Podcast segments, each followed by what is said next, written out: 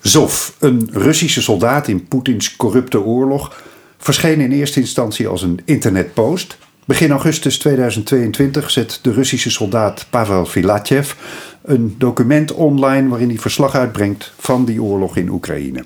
Hij beschrijft hoe hij twee maanden in Oekraïne vocht en vertelt over het tekort aan voedsel en medische zorg, de slechte staat van het materieel en het gebrek aan een strategie binnen het Russische leger. De jongens zijn op zichzelf aangewezen en krijgen weinig mee van wat zich in andere gebieden afspeelt. Nu is die tekst er als boek en ik spreek erover met slavist, voormalig correspondent in Moskou en expert boeken van de NRC als mede pluimauteur Michel Krielaars. Dag Michel. Dag Chris. ZOF, waar staat dat voor? We hebben er lang over gedacht om erachter te komen. We dachten eerst dat het stond voor uh, Zapad West, de Z voor Zapad. We trekken op naar het westen. Aha.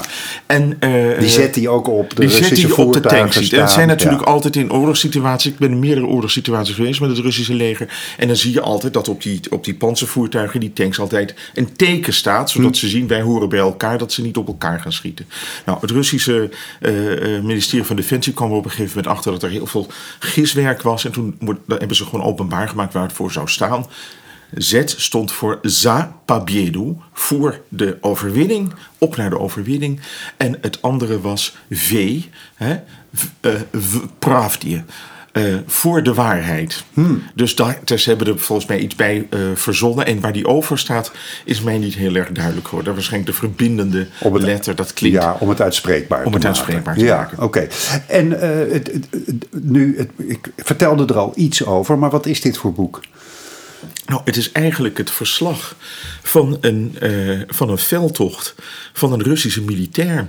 En uh, die Filatjev is een beroepsmilitair die bij een uh, luchtmobiele brigade, zoals wij het zouden noemen, beroepsmilitair was. Vocht, hij, was in, hij is ooit begonnen in Tsjetsjenië, komt uit een militaire familie. Zijn vader was legerofficier en dat, dat was altijd een, middel om carrière te maken voor arme mensen in Rusland. Mm. Je werd overal overgeplaatst, je kwam nog eens ergens en je maakte geleidelijk aan carrière en je kon zelfs eindigen als generaal. Mhm. Nou, hij heeft het een, uh, in Tsjetsjenië gevochten.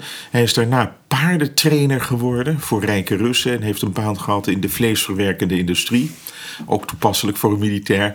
En uh, had geldproblemen uh, en is in 2021 weer in het leger gegaan. Als soldaat? Als soldaat, maar wel als een soort commando-militair. Uh, Dus echt een, een, een, een goede vechter.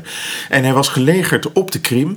En hij kreeg het bevel om uh, ten strijde te trekken, om Gerson in te nemen, onder het voorwendsel dat Rusland zou zijn aangevallen. Nou, hij, hij gaat vechten. Het is totale chaos. Zo werd het hem verteld. Zo werd het hem verteld. Rusland wordt aangevallen. Uh, wij moeten ons vaderland verdedigen. We trekken ten strijde. Nou, dan ga je vanuit de Krim via dat, uh, die landengte Oekraïne binnen. Ze wisten natuurlijk helemaal niet waar ze waren. Want die, hm. het is een grote duisternis in een oorlog. Hè, er zijn de officieren die weten, die hebben het kompas, zullen we maar zeggen. En ze werden ergens heen gestuurd en het bleek de stad Gerson te zijn.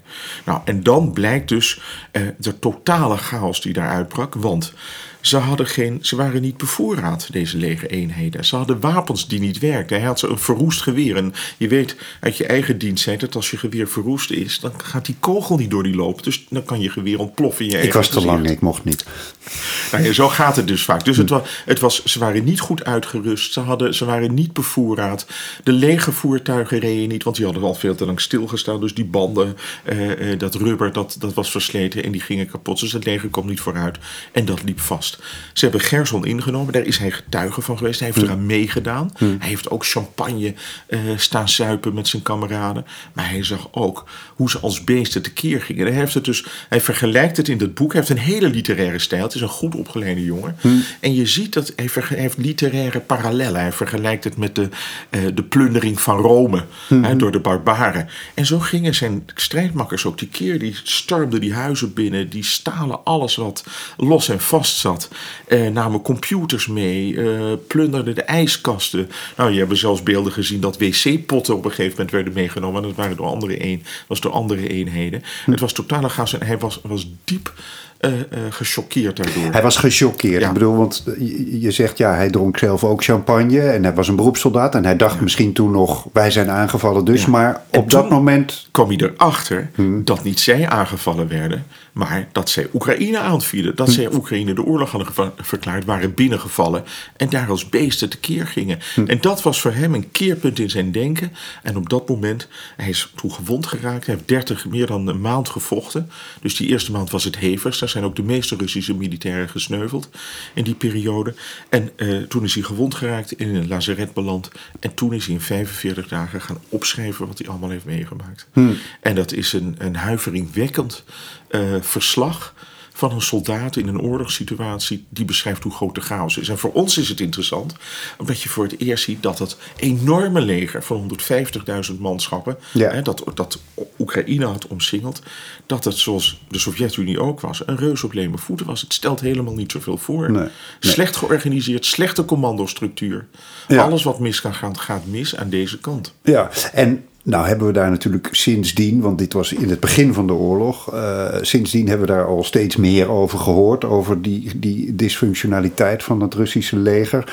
Maar als, je, als jij nu dit boek leest, en ik weet dat jij alles op de voet volgt, uh, als jij nu dit boek leest, denk je dan toch nog, het is eigenlijk nog erger dan ik al weet? Of wat, wat voor indruk maakt maar dat Ik heb de, de, Vijfdaagse Oorlog eh, van het Russische leger in Georgië meegemaakt. En toen viel mij ook al op dat heel veel van die tanks gewoon 30, 40 jaar oud waren. In een hele slechte staat verkeerden. En soms ook met pannen aan de weg stonden.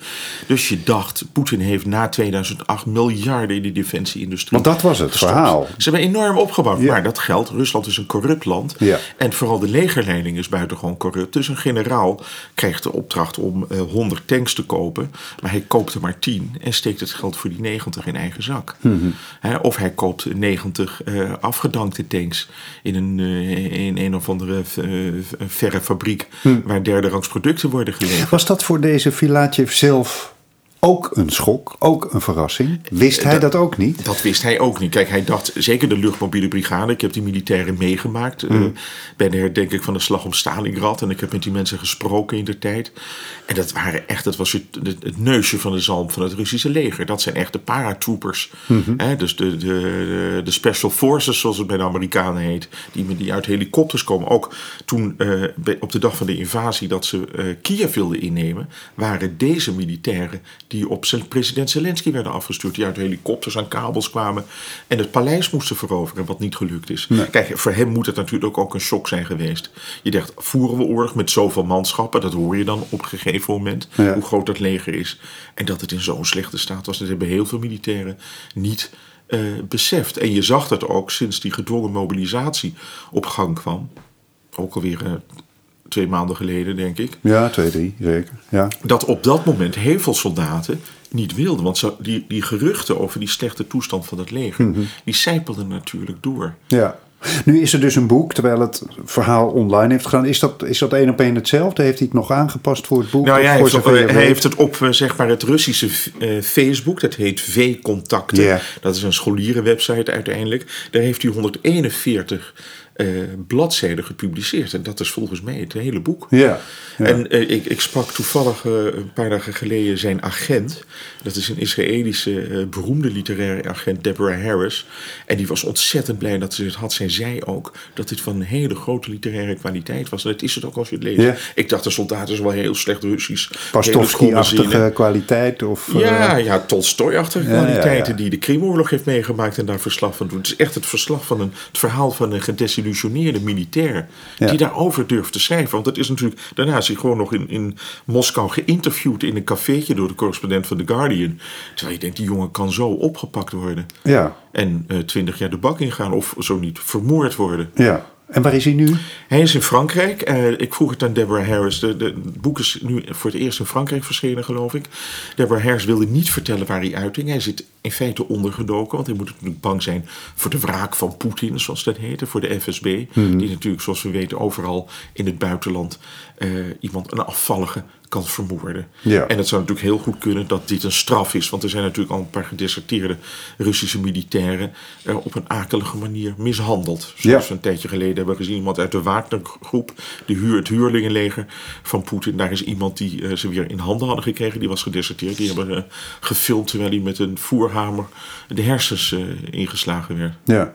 Weten we iets over wat het effect van die 140 pagina's eh, online zijn geweest in Rusland? Nou ja, kijk, dat, dat V-contacten, ik weet eerlijk gezegd niet of dat eh, nog open is. Ik weet dat, dat hoe heet dat, YouTube, ik weet dat YouTube open staat. Telegram natuurlijk. Telegram. Dus het wordt natuurlijk door heel veel Russen die in het Westen wonen, die delen dit en die, die spelen door. En het wordt ongetwijfeld gelezen. Maar ik weet, mijn jonge vrienden in Moskou, die willen eigenlijk zo min mogelijk van dit soort gruwelijkheden weten, want dan voelen ze zich nog machtelozer.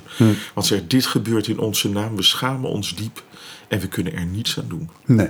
Nou ja, deze Pavel heeft eh, er in ieder geval aan gedaan eh, wat hij kon. En dat kunnen wij nu ook lezen. Dankjewel, Michel. Eh Zof van Pavel Filatjev verschijnt in april bij uitgeverij Pluim.